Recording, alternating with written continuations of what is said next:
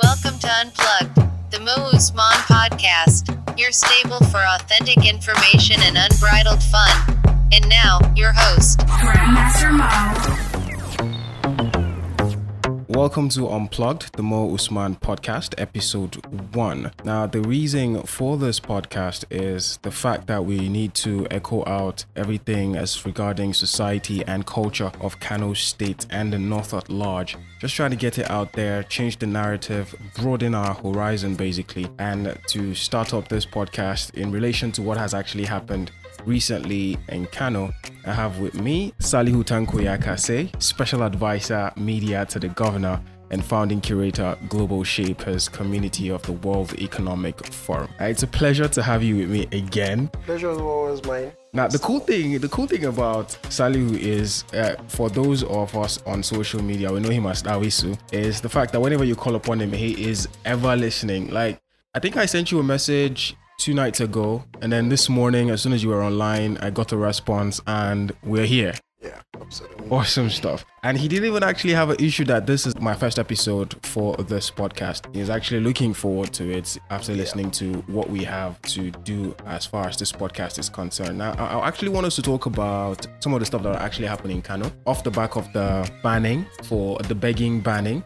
And then there is also this whole coronavirus thing, amongst other things that have happened in Kano, as far as even talking about some of the things that have been said. We've seen images on social media about some form of appointments that uh, I would also like for us to get clarity on. Last we spoke, whilst I was still working on radio at my former radio station, we, we spoke about a host of things. We talked about education, we also looked at health as far as security is concerned. Now, I, I would just like for us to talk about security because just in our neighboring state recently, about 30 people were killed again reportedly 50 were killed reportedly i just wanted to know what kano state is doing in that regard to ensure that we do not get this thing happening or this thing comes here and then it blows out of proportion like it has done in other northwestern states and of course northeastern states Yeah.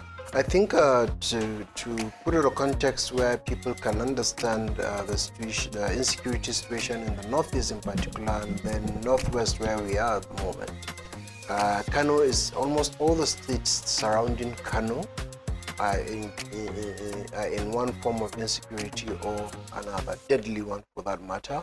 And uh, as God will have it, uh, thanks to His uh, intervention, divinely intervention, uh, Kano is the only state that has remained uh, peaceful, not just in the northwest or in the north, but in the country at large. Kano is one of the most peaceful states in Nigeria. Well, this did not happen overnight. It did not just happen by coincidence. Okay. You know, there are a number of things that uh, are, are at play here. One of the most important one is God is God's intervention. You know, every day people are praying that uh, God will continue to keep us safe, and Alhamdulillah, He has been answering our prayers, and we are relatively peaceful and continue to be so, inshallah. And the second thing is the behind-the-scenes work that is going on by the administration of His Excellency Dr. Abdullah Umar Ganduje. There seems to be a lot of coordination between the security agencies. We do not have rivalry between our security formation and the state there seems to be coordination and collaboration between them. There is an executive, there is an uh, security council meeting which His Excellency chairs himself, and all the security agencies are, are part of that meeting. And it has been expanded to include the Emirate Council, so that you have uh, representatives, sometimes even the emirs, uh, the five uh, first-class emirs that we have in Kano, to participate in this uh, Security Council, expanded Security Council meeting, so as to be able to discuss together in harmony uh, the security challenges that are facing the state. This is yielding a very uh, good result because there is no rivalry and as such there is cooperation. Nobody in the security agencies feel as if uh, uh, he is uh, being challenged by the other. No, they work together in harmony and this is producing good result. The second thing is that there seems to be a lot of uh, effort by the state government to assist uh, the security agencies in providing their basic needs to ensure that the, they keep their people uh, safe and sound. Of course, we know that primarily security, the security, security lives and property lies with the federal government. It's a responsibility because they have they are in charge of the army, the military entirely, the police, and what have you. But of course, we know that the resources are needed for, for the security formation to be up and running is enormous, and as such, there is need for the state government to to to to assist the federal government in, the, in, in this regard.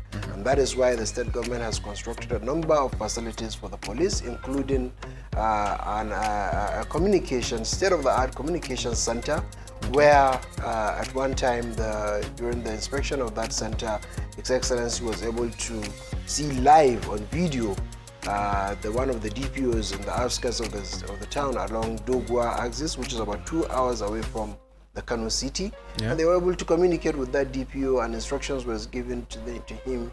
And, and as such, that center is a, a very, very one of the most important uh, centers that we have for uh, for the monitoring uh, of security situations in, in Kano. So also the provision of uh, vehicles to or the different uh, strata of the security uh, forces in Kano, and many more things that uh, perhaps are not are not uh, are not uh, for the public consumption. But one important uh, thing that I will add is the purchase of a vehicle, tracking vehicle, a tracker. Okay. That is extremely expensive, uh, running into hundreds of uh, millions, uh, which the state government procured for the state security uh, agents. And this tracker, it's uh, it's it's being used to to, to, to track um, kidnappers in particular, uh, and, then other uh, uh, criminals.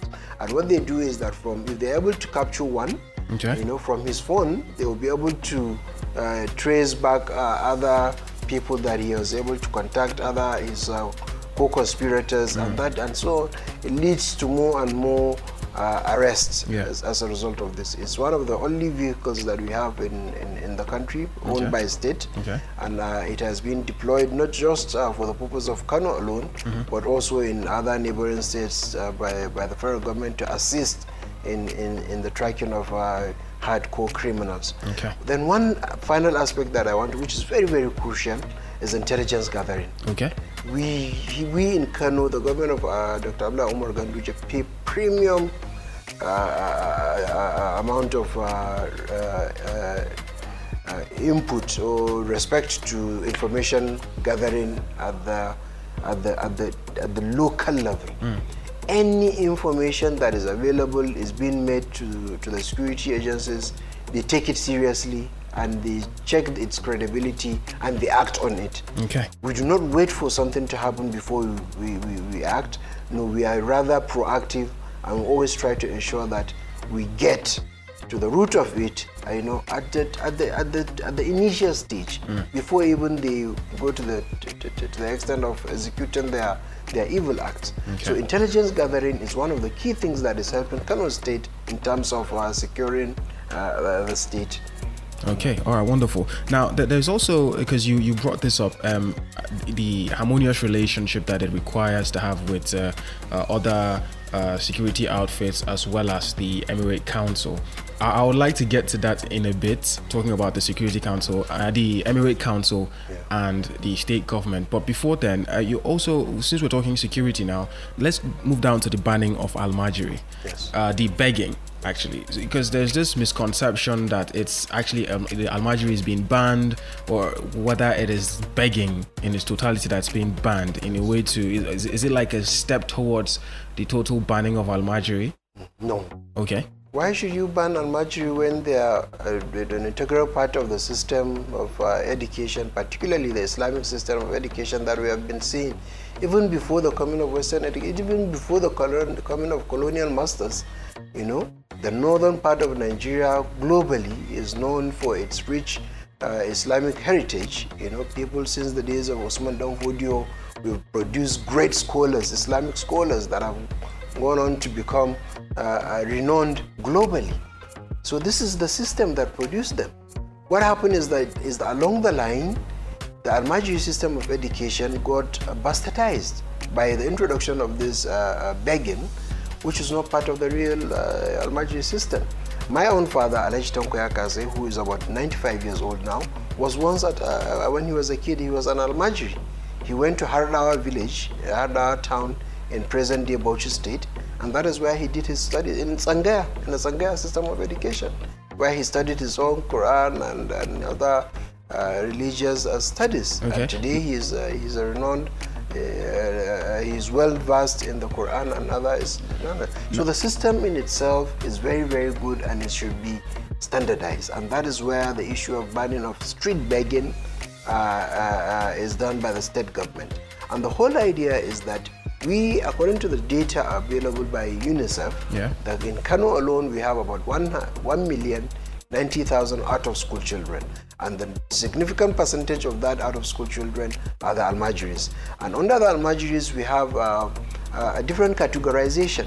There are those that are, that are within a very big uh, Islamia or Sangaya school, uh, like the one we recently visited in Kura local government. It has over 4,000 students, 4,000 students, Almajiri students, that are domiciled.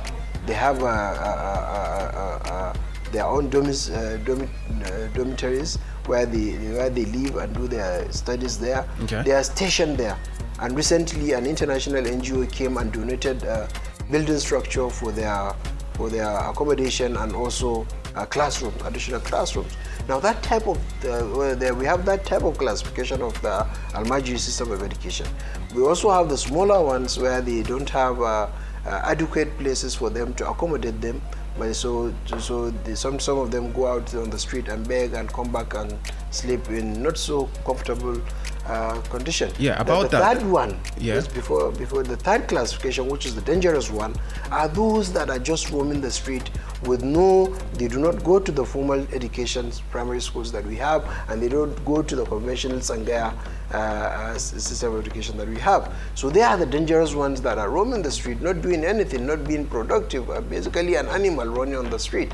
Now that does the dangerous uh, uh, type of almajiri that uh, that uh, that we have, and this is one of the reasons why the street begging is banned, so that we can find a way of accommodating them, or providing for them, taking care of of, of, of some of their needs, and uh, integrating them back into the society fully.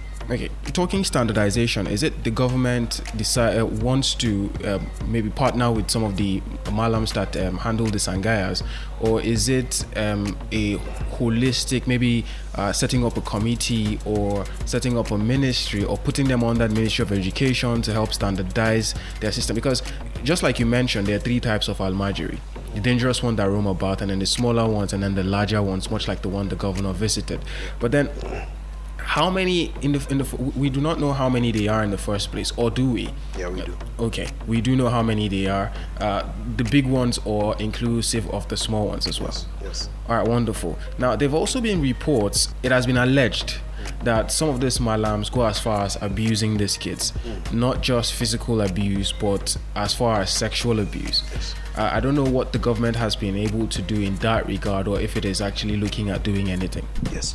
Well, uh, first of all, let me say that uh, in the first tenure, at the, actually at the beginning of the first tenure of His Excellency Dr. Abdullah Umar Ganduje, he set up um, what we call the Islamia Sangaya and Quranic Schools Management Board. Now, this agency, just like the Senior Secondary Schools Management Board, where the State Universal Basic Education Board, SUBEB, where these agencies are responsible for primary schools, secondary schools, as the case may be. Now, this one, the Sangaya Islamia and Quranic Schools Management Board, is responsible for, first of all, getting the actual data of all the schools in Kano. That is how we are able to get uh, a lot of this data. And not just that, but to also regulate uh, the activities of this type of uh, schools, whereby if you are going to set up a new Almajiri school now in Kano, you have to go through that agency to ensure proper registration, to ensure that the government is aware of you being there and the, and the, and the data that you have. And, and then to take it a bit further, currently the state government is taking statistics of this in, uh, Almajiris individual, one Okay. by one. Okay. You know, they're taking the name, age, uh, state of origin, num- name of the school, uh, the Sangaya school that the kid is attending, and the name of his alarama. All this data, the whole idea of this data is to be able to, uh, to first of all, plan what the state government intervention is going to be. And there are a number of interventions that the state is in, in, in, has, has rolled out. One of them is just like we have the school feeding program by the federal government, where one primary one to three pupils are being fed, and the state government is complementing that by feeding primary four to six Okay. in Kano State at least. Then the state governor said that okay, why don't we extend this feeding program to the Sangaya schools, and that is why he, he introduced Sangaya feeding Sangaya schools feeding program, Okay. whereby a number of uh, 1,000 um, of, this, of this type of schools. First of all, there are 13,000 uh, Is- Islamia schools that have been registered so far. Okay. Yeah, they are still capturing uh, the, the the remaining ones, but the, the, about 13,000 of them have been registered so, so far. Now, 1,000 have been selected as pilot cases, whereby interventions, food interventions, are being given to to this Alarama, so that to, to, to, because one of the reasons this the Alarama said that they allow these kids to go out begging is to find something to eat because they cannot cater for them. Their parents are not sending anything, and, and of course, whether whether it's legitimate or not, you understand, is a topic for another day. But that's Okay. one of the major reasons. So the government is saying that okay, why don't we uh, give some sort of incentives so that at least they will be able to uh, not go out begging for food if that's the primary reason why they go out on the streets. And then the second thing is that okay, they are studying Quran and uh, other components of the uh, religious uh, knowledge. Why don't we introduce uh, basic uh, numeracy and literacy to these type of uh, schools? Okay. That is why the state government has employed has uh, uh, employed uh, 8,000 new teachers just two weeks ago. Okay. Where letters of employment were issued to 8,000 new teachers, and these are qualified teachers with the required uh, educational qualification to teach. Uh, They are going to teach English, maths, and general studies, and they will be posted to these uh, Islamia schools just to be able to uh, integrate the education at least uh, with these three key subjects that I that I mentioned. But the third aspect, the third intervention that the state government is doing, is to uh, to, to, to build or to open mega Almajiri boarding schools with three pilot ones that are going to take effect for in, one in each of the senatorial zones. Okay. Just this Sunday, two days ago, His Excellency visited this, these three uh, pilot uh, pilot boarding Almajiri boarding schools. One, the one in Fukano North senatorial zone, is at Bagwai local government in a town called Kiawa. Okay. Then the one for Kano Central is at a town called Kanwa. Okay. Yes, Kanwa in Madobi local government. And then the third one in Kano South, uh, senatorial zone, is at uh, Bunkure local government. These are mega schools where they will be able to accommodate thousands at the full capacity. They'll be able to accommodate thousands of these almajis. So one school, they'll be able to they will be able to accommodate between three to four thousand when it's fully up and running. But now we are starting with a few hundreds to see how that will play out. And, and and the whole idea is if the if the state um, uh, starts with this and monitors how successful it is, then can, it can be able to replicate it, uh, maybe up to down to uh, local government level where you have these type of schools that, especially those type of dangerous students that are not in any school, you know, can be accommodated. And as also, it's not just boarding school for only those that are in the school. You know, other kids in the locality because it's in the rural area. So other kids in those um, in those the vicinity of these schools can also uh, uh, join in and attend, uh, they- even if it means they come day and leave, go back to their parents' house. All So these are some of the few interventions uh, that the state government is doing. Okay, then. Now that I believe that there's a strategy to deal with the high level, you know, amount of out of school children by this Almajiri program that's been initiated by the government and also the free education policy by His Excellency. Yes. There is still the issue of the standard of learning, much like the Almajiri school. uh, We keep talking about the standards. Yes. And right here in Kano, the public schools Yes. are crying. There are multiple reports of a lack of standard. There's also the issue of training and retraining of these said teachers in these schools. What is being done about these? And of course, what about the school infrastructure? Because I've seen some, even on your Twitter timeline, I've seen people asking you questions about some schools with pictures saying their roofs are down and then they do not have chairs in their classrooms. What is being done to address this issue? Well, the decay in the educational sector in Kano State is due to long, uh, long disregard for, for, for, for our schools in Kano, generally in our edu- education system. It did not start yesterday, it did not start one year ago, five years ago.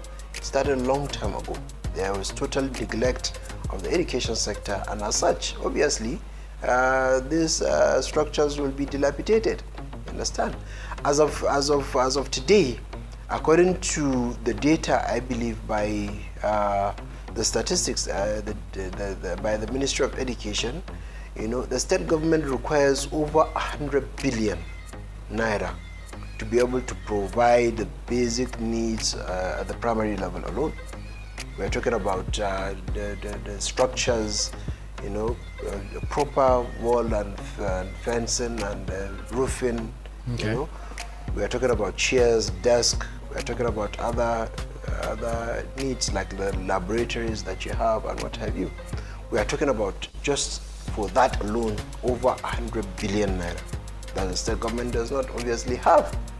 So, what the state government now is doing is based on this um, report by the Ministry of Education, the state government has employed the services of uh, education as a professional, a consultant, to be able to work with the ministry and identify word by word the requirement for each ward, you know, in terms of uh, the number of schools, because some of these schools are, some of these classrooms are even overcrowded. You will have uh, a classroom that is supposed to have not more than 30 to 40 people, and not having over 100. You can imagine in that, that type of situation what even knowledge can be impacted to these kids. None. So the state government is trying to know for sure, in one word, what how many classrooms are required to be able to accommodate the children of school age in that particular ward. So on the local government, you're going to have that data and across the board in the state. That study is ongoing with the consult with the consultant in collaboration with the Ministry of Education. Understand? So the whole idea is to get that data and see how uh, uh, uh, this uh, infrastructure can be provided. Okay. They already uh, we have the state government has introduced a new type of uh, block of classroom. You know, the conventional one is that you have one floor. You know, you have the ground floor and then you have another floor, and that's what is what is attainable. But now the state government has introduced, due to lack of space, has introduced multi-story building classrooms Okay. where you have two to three floors, just so as to be able to accommodate more uh, more students. Okay. Now this is already ongoing thanks to the uh, counterpart funding we are getting from UBEC. Okay. You know, uh, the state government has always met, met, uh, met its own side of the uh, the divide by providing its own counterpart funding, and then the UBEC provides its own to be able to to, to, to build more uh, classrooms. this is the this is the area of, um, of, of of classrooms, but also just recently the state government got a loan uh, uh, of about uh, 15 billion, I think, uh, which will be used to finance uh, some of these issues at the local government level. Okay. I think each local government level will get uh, between 200 to 300 or 400 million naira, depending on the size of the local government, where there be that funds will be used to, to, to provide some of this um, money. And then we also have donor agencies like DFID is doing a lot Okay. in terms of uh, assisting the state government in partnering to provide uh, more uh, support uh, to this type of that. But then you cannot talk about when you talk about the standard of education, you cannot just talk about the structure without talking about the quality of the teachers. Exactly. One of the things that that is hindering the progress of education in Kano State is lack of welfare for the teachers, and that is why uh, for over 10 years, promotion of, uh, of, of teachers, primary school teachers, has not been done in Kano, and this is because of the large amount of uh, uh, uh, large number of the teachers, which translates to high uh, the cost implication in terms of their salary and allowances and what have you. So previous administrations have sh- uh, have stayed away from uh, effecting this promotion. Okay. And you know how, how important this promotion is. You just imagine working uh, uh, without being promoted in your own field of, of, of, of work. So it's it's it's the, the, the it's a deterrent to the teachers as far as I'm concerned. You know, it hinders uh, their own ability to give their best you know, to in, order- in order to teach uh, these kids.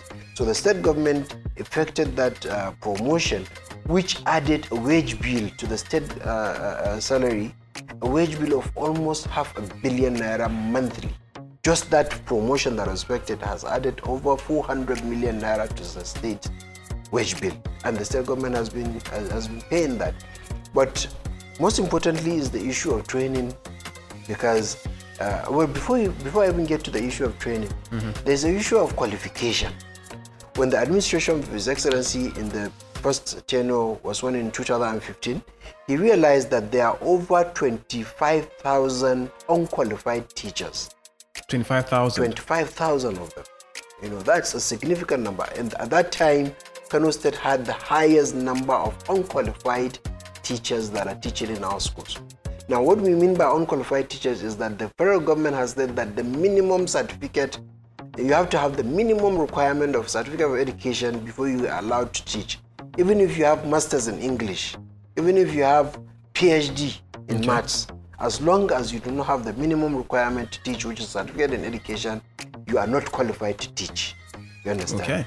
So what the state government did is that that 20, actually 27.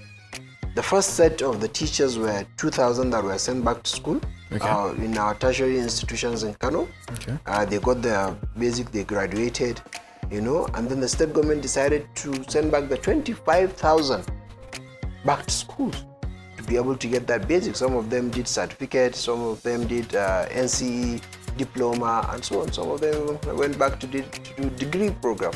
You understand? And now, as I'm talking to you, just at uh, last year, uh, just prior close to the election, you know, the 25,000, the remaining uh, ones out of the 25,000 that had finished their own graduated. Okay. And now Kano has one of the highest uh, number of qualified teachers, uh, at least in northern Nigeria. And so, so you can see how uh, how that has been able to impact positively on the knowledge that, that they're getting, coupled with training, retraining, and teach uh, train the trainers uh, program that has been implemented in general. So a lot of effort is going in that uh, there's not enough time to be able to dissect them one by one but we are doing a lot in education. The problem is that it's not something you can be able to see. It's not like infrastructure where you can see flyovers, expanded roads, and so on and so forth. All right. Well, now that you mentioned infrastructure, let, let, us take a look at that one for, for a bit. There was um, an alleged appointment that was made uh, to handle a segment of infrastructure in Kano State. I think I, I, I first saw it on the page of a Nollywood actress, Kate Henshaw, Yeah. where she posted an appointment letter of someone who is a, a street light special advisor on Street Lights 3. Uh, I, I want to know maybe you could help clarify or maybe ascertain the validity of that said appointment. Yeah, it's very valid. And and you see what people tend, tend, don't tend to understand is that all politics is local. Okay. You understand? All politics is local. What what what what some will see as, as, as something bizarre, you know, others see it as very normal. Now, to explain the rationale behind uh, this appointment, uh, you know how important Kano people take the issue of street lights uh, uh, in, in the state. They attach paramount importance to it because of so many uh, reasons. One of them being security. Okay. Once the street lights are up and running, it- you know, there it will be, the areas will be illuminated, and these illuminated areas, you know, you know, people, criminals and other what have you, will be find it difficult to operate because it's out in the open. Someone can easily spot them and alert the security forces on what's being done. So Kano people have attached significant amount of, uh, uh, of interest in seeing that the state government, uh, the, the state government is doing its bit to ensure that all these street lights are, are, are functional, and even areas that do not have them, people are yearning for it. I remember at a time when we had issues with uh, some of our generators because it is generators that are powering the street lights. Yeah. I remember a time when we had issues with that, and people were, I am social media, I get to receive all of this feedback, both positive and negative. So when this, some of these generators were mal, uh, uh, uh, malfunctioning, I was the one that was getting bombarded with messages that our, the streetlights are not working, the darkness, blah, blah, and so on and so forth. So the whole idea is that the Kano metropolitan area has been divided into dif- different uh, segments. Okay. Understand? So each segment, there has been uh, uh, uh, uh, an, an, an, an special advisor, special senior special assistant that is in charge of that segment to ensure that fuel or diesel is being supplied to the generating sets Okay. to ensure that these uh, uh, uh, um, street lights are working and uh, doing what uh, up and running in collaboration with the Ministry of Works and, uh, and, and Ministry of Infrastructure. You understand? Because they are the, the, the custodian of the of the project. So, s- most, these senior special assistants, it is the title that reads uh, like that, but they are attached to the to the ministry and to ensure strict supervision and compliance uh, uh, of the, what needs to be done to ensure everything is up and running. And it is important to note that uh, very soon uh, the independent power project of the state uh, at Tiga Dam, Okay. which will produce about uh, between 7 to 10 megawatts of electricity in the state, that is what will be used to at night to power the street lights and our water treatment plant. While in the day, uh, that that power, since you're not needed for the street lights, will be sold to uh, uh, some of our uh, industries that have already indicated interest to, to, to buy them. So in the long run, uh, even this issue of uh, generators powering our street lights and developing fault along the line and we are not being able to see light will also be addressed. All right, but let us also, you know, address um, this issue because us on social media, I think that's where we get close to, you know, the government as well as um, other prominent people in the society. Um, let's talk about the Emirate Council. Now, there was much ado about the whole brouhaha with the state government and the Emirate Council, which has so far been clarified as to reasons why those were done, the Emirates being created, and all of that. But there's also this um, seeming friction between the Kano State Emirate, uh, that's um, headed by, of course, His Royal Highness Muhammad Sanusi II, and the state government. Now, there've also been fingers pointed at you on social media that you have a personal problem with the emir. Uh, What do you have to say about this? First of all, let me correct you. He doesn't like it when you say His Royal Highness. Okay. he doesn't like that royal. You know, he is His Highness and he believes that uh, no, there is no need to put that uh, royal to it. So His Highness Muhammad Sanusi, uh, the Emir of Kano, that's how he likes his um, title. But let me let me let me set this for the record that uh, uh, there are a lot of things that are happening which people will not see. Okay. You understand? And some of them, we try to bring them out in the open for people to see the, the ones that are a bit obvious so that we justify the reasons behind some of the reactions that, that usually comes from the government. Some of them cannot be said publicly, so perhaps maybe if we get a chance, to, if we have a chance to one-on-one uh, have a conversation, we can be able to uh, uh, bring our own side of the story, especially those that we cannot say um, um, publicly, you know. But I think bottom line remains that as as far as we are talking now, I don't think there's any friction, because the reason for the friction in the in the first place is that a state government, uh, through the state assembly, enacted a bill, which the state assembly passed unanimously, almost unanimously. We have 40 state assembly members in Kano State, and out of that 40, 39 of them, 39 of them um, voted for the bill. And out of that 40, people keep forgetting that we have about uh, uh, about uh, I think 15 of them or 13 between 13 to 14 state assembly members that are of the opposition, uh, PDP. Okay. So out of that 40, including the PDP and the APC, only one, that of Ungogo, did not vote for that for that bill. So which means that the majority of the people, and these are representatives of the people, mm-hmm. so which means the majority of the people in Kano State are in support of this new, the creation of these new emirates, including those in Kano metropolitan area where the Kano Emirate Council is situated. at. You understand? So this is one of the things that I really want people to understand. And the reason for the friction in the past is that they are challenging this uh, the creation this creation of four new emirates that was done legally by the state assembly and ascended to by the governor we are not here to play. There cannot be there if the bill is the bill is presented, there is the only option that you have if you are not comfortable with that is to go to court.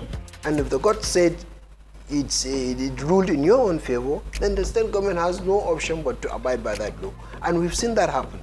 When when when some when some people went to court challenging the first bill that was submitted to the state assembly, you know, the court ruled in that favor. What did the state government do? They said, okay, we are law-abiding citizens, we are law-abiding government, you know, and they accepted that verdict by the state, uh, by the higher court in Kano State.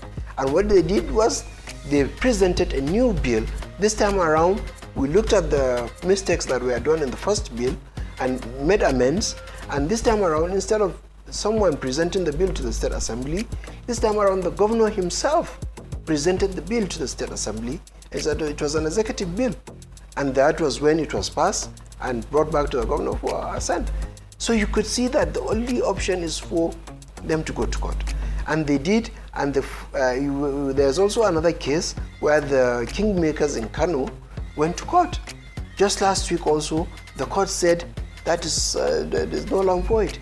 Nobody has any legality to challenge the creation of these emirs because it was done in a proper way, legally, constitutionally binding, and as such, it's here to stay. Okay. Now, for me personally, I do not have any personal uh, uh, uh, uh, squabble with the emir. I do not. You understand? He's a leader. We, we, we feel he's an intellectual with so much to offer. All we are saying is that instead of he has access to the governor. Yeah, I know that for sure. And I know how much the governor respects him, especially his, his status in the society. You understand? So, what we are saying is that if you have any advice for the governor, come to him, tell him this is your own advice privately. I know the type of boss that I have. He's someone that listens to us, let alone the emir of Kano State. If he comes to him and say, "This is my advice. This is my advice," by goodness, what what's the harm in doing that? But you cannot go to the public in a, in a, podium and ridicule a government that you are under. You understand? Nobody, nobody in this world will accept insubordination. If you have a, if you have any anything you want to advise go and do it. There's no harm in doing that. You understand? If you or if you can recall, if I can bring, if I can refresh our memory when it all started, know, the emir went to Kaduna and criticized the government, condemned the government, and on a policy that the government feels will add value to the state.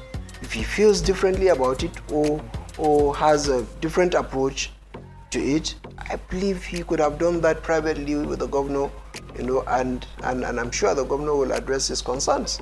Okay. So these are the issues that we are saying, and I, I, I genuinely believe that there is nothing personal, not from me and not from the governor or the government of Kano State with regards to that. Everything is now settled. The emir has accepted his uh, role as the chairman council of uh, emirs Kano State, and the, the, the emir council uh, will go. I would love to talk about uh, the, the development that this creation of the four new emirates will do.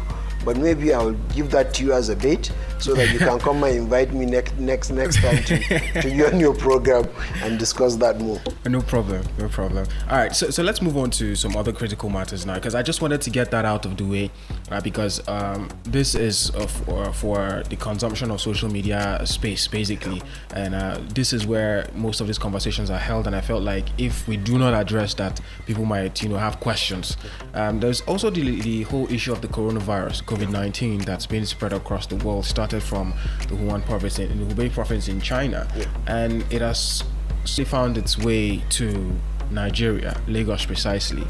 Now, it, it even you know lasted for 48 hours. For 48 hours, we didn't know as a nation that it had come in. You know, the person actually traveled from Lagos all the way to Ogun State before it was caught by some very incredible doctors. Now, in order for something like this not to happen here in Kano, I would like to know what level of preparedness we have already in place in a Kano state because this is one of the most popular states in Nigeria. Mm-hmm. There is a contention between Lagos and Kano, but yes, Officially, Kano is, so Okay, there's no contention. Fine. Wonderful. Kano is the most popular state in, Yes. in Nigeria, and if something like this should come into Kano with its with the high level of its spreading, what is the level of preparedness for us here in Kano? Well, first of all, let me say that indeed, like you rightly mentioned, Kano is indeed um, um, highly populated, densely populated, and it's also a hub of uh, commercial activities and economic activities, not just uh, in northern Nigeria, but even uh, that of was, um, West African countries like Niger, Republic, Cameroon, Chad, and what have you. So indeed, uh, uh, we are at risk. Uh, not only that, but we have uh, an international airport, uh, if I may add, the first international airport in the country, which is Mala Kano International Airport, and has a lot of uh, influx of uh, foreign airlines coming in into the state, particularly Chinese, that have uh, a lot of uh, businesses and investments in Kano State, which, as, as, as you know, is the is ground zero of the coronavirus is in China. So yeah, we have every reason to be scared, but luckily enough, we are up and running. Uh, I can cite you two cases of uh, this type of uh, deadly outbreak, uh, starting with Ebola. It was during the era of Ebola that Kano State uh, got uh, its act together.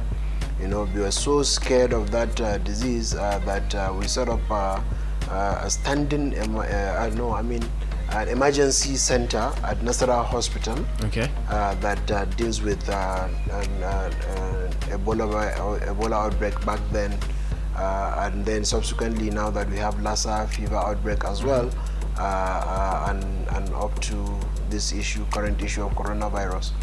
Uh, you can you can from what we have been able to do in the past that is the way we address the issue of ebola uh, i remember one time when we had a suspected case in Dawakin kudu local government of one woman. It was a suspected, case of ebola. And within 15 minutes you understand the authorities were notified you know and she was quarantined and uh, a team was sent to to her location from from here, from the emergency center at Nasra Hospital to go and isolate her and, and try to uh, get as many people that she came in contact with, just to quarantine them and make sure that it was uh, whether Ebola or not Ebola. Unfortunately, uh, it was not uh, Ebola. So I know how effective uh, that emergency center uh, has been. And uh, also to give you another uh, example of how effective uh, the state government has been in terms of addressing outbreaks of uh, this nature is that of Lassa fever. If you remember when there was a case in uh, Malam Aminu Kano Teaching Hospital of uh, that uh, Lassa fever uh, virus, we all know that uh, that was uh, contained immediately. All those that uh, were came in contact with the patients uh, from their from their homes down to the hospital, and, and, and, you know they were quarantined and uh, treated. Uh, I think uh, only the two doctors that uh, treated the, the the first case, which is the index index case, uh, were the ones that, that died. But subsequently, all others uh, that came that were infected were were treated and cured. As I'm talking to you now, we do not have any case of Lassa fever, whether suspected or confirmed. We do not have that. It has been brought under under control, and so also the level of preparedness on on coronavirus. Okay. Uh, you can see uh, the, the, the, the, the state government has set up a standing committee, uh, which is called the uh, Emergency Preparedness uh, Response Committee, which is tasked with the responsibility of ensuring uh, strict screening processes at the airport, you know, so that we don't have any suspected uh, uh, victim uh, coming in without being detec- detected. Uh, that is very effective. They are also they've started creating awareness to be able to, to, to create public awareness on how this disease can be prevented. You know, so they are doing a number. We have um, hotlines that have been provided uh, through a press release by the Ministry of Health, uh, so that people get to know uh, these numbers. Uh, I do not ha- have them off head. I would have given it to you if I had known that you were going to ask, so that people can can jot them down, but they are out there. They are being aired in jingles in radio stations, and they are out there also on social media, uh, just so people know uh, that who to call or what number to call in case of any suspected case of either uh, corona or any other outbreak for that matter.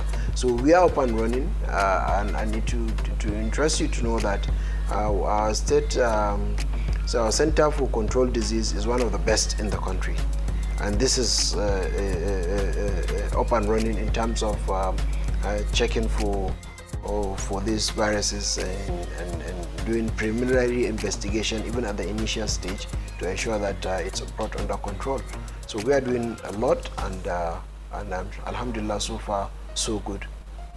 All right, wonderful. And I'd also like to uh, put this out there. I'd like to commend you for you know being able to you know relate with people on social media and issue a prompt or help promptly actually because I can remember the case of the iron bar Yes. that fell off at um, the just the, the bridge at Obasanjo Road. Yes. Now the day that post was made, you were notified of that post. The next day, I actually went to Obasanjo to try and get some rugs, Yeah. and I saw men from the Ministry of Works Yes. actually there trying to do something about it. So Absolutely. that's actually actually highly commendable, and we, we thank you for your prompt response to. Thank you very much, plight. and uh, we are only doing our job. Wonderful. And just before we go, I noticed um uh, there, there's some work being done with the bus stations. Bus stations in in Kumbotso, for instance, the one at Mariri. Is that something the state government is doing in all local governments, or that's just like a pilot piece of work? Yes, so the whole idea is that uh, we have a lot of illegal motor parks. Okay. We have a lot of them uh, all over the state, like uh, the notorious one at uh, the Ado Bayero flyover, which is uh, just beside Mala Aminu Teaching Hospital. That one was notorious. It was known for their stubborn, stubbornness and, uh, and and the difficulty for the government to disband the, dispatch them back then, disband that particular uh, motor park. So the whole idea is that we are not going to have or tolerate any illegal motor park in Kano State because they create, uh, they have become some sort of a nuisance. They are creating traffic, making it difficult for people to move easily and freely, and especially on major roads. You know, uh, not just uh, motor parks, but also markets that are being on the streets, uh, on the roads, majorly uh, blocking uh, uh, people from getting their places of business or work and what have you. So the whole idea is that, but you cannot ban something without providing an alternative Yes. You know? So the whole idea now is that uh, just that, that another example is that of the trailer trailers that we have. Just along uh, Dangoro you know just before you get to the Naiba flyover you know trailers you see them in the hundreds packed along that uh, uh, Dangoro area. And as such uh, even they're even dangerous you know they can cause accident and what have you so that particular one has been moved to the new Kano Economic City where they are building the uh, permanent site for them. Okay, that's the trailer park there. Pardon? The trailer parks, you mean? Yeah, the trailer park. Okay. They have a trailer park at Kano Economic City, Dangoro, where those the trailers that park on the main Zaria road have now been relocated to inside the park, and now the road is clear. Uh, like I said, we've also cleared the motor park at uh, San. Uh, Ado Bayero flyover beside uh, Mala Aminu Kano Teaching Hospital. Uh, there's also another one at uh, Ungogo, mm, just opposite FGC, FGC Kano. That one also, they, they have not cleared them yet. They are working on the alternative so that they can move them from the road and into the proper park. So that also, uh, the one that you mentioned along Kumbotso. I know this is the whole idea that proper motor parks should be built so that you want to board this is what is done conventionally around the world. You know you want to board a bus to or, or taxi or car to go for a journey. You go to the motor park. You know you don't just stop anybody on the road. It's even risky. You know it's, it poses a security threat to your own life as, a, as an individual you know. So that's the whole idea just trying to sanitize the, the state in terms of uh, traffic flow and, uh, and what have you so that's uh, that's going to be uh, it's not going to be in each local government it's going to be at least in the metropolitan area we're going to ensure that uh, uh, motor parks are where they are supposed to be and not just uh, on any road. Well, thank you very much. Thank you too for We've having been having a chat with the special advisor on new media, Salihu Tanko Yakasai. Uh, This is our first episode of Unplugged, the Mo Usman podcast. My name is Mo. Be well.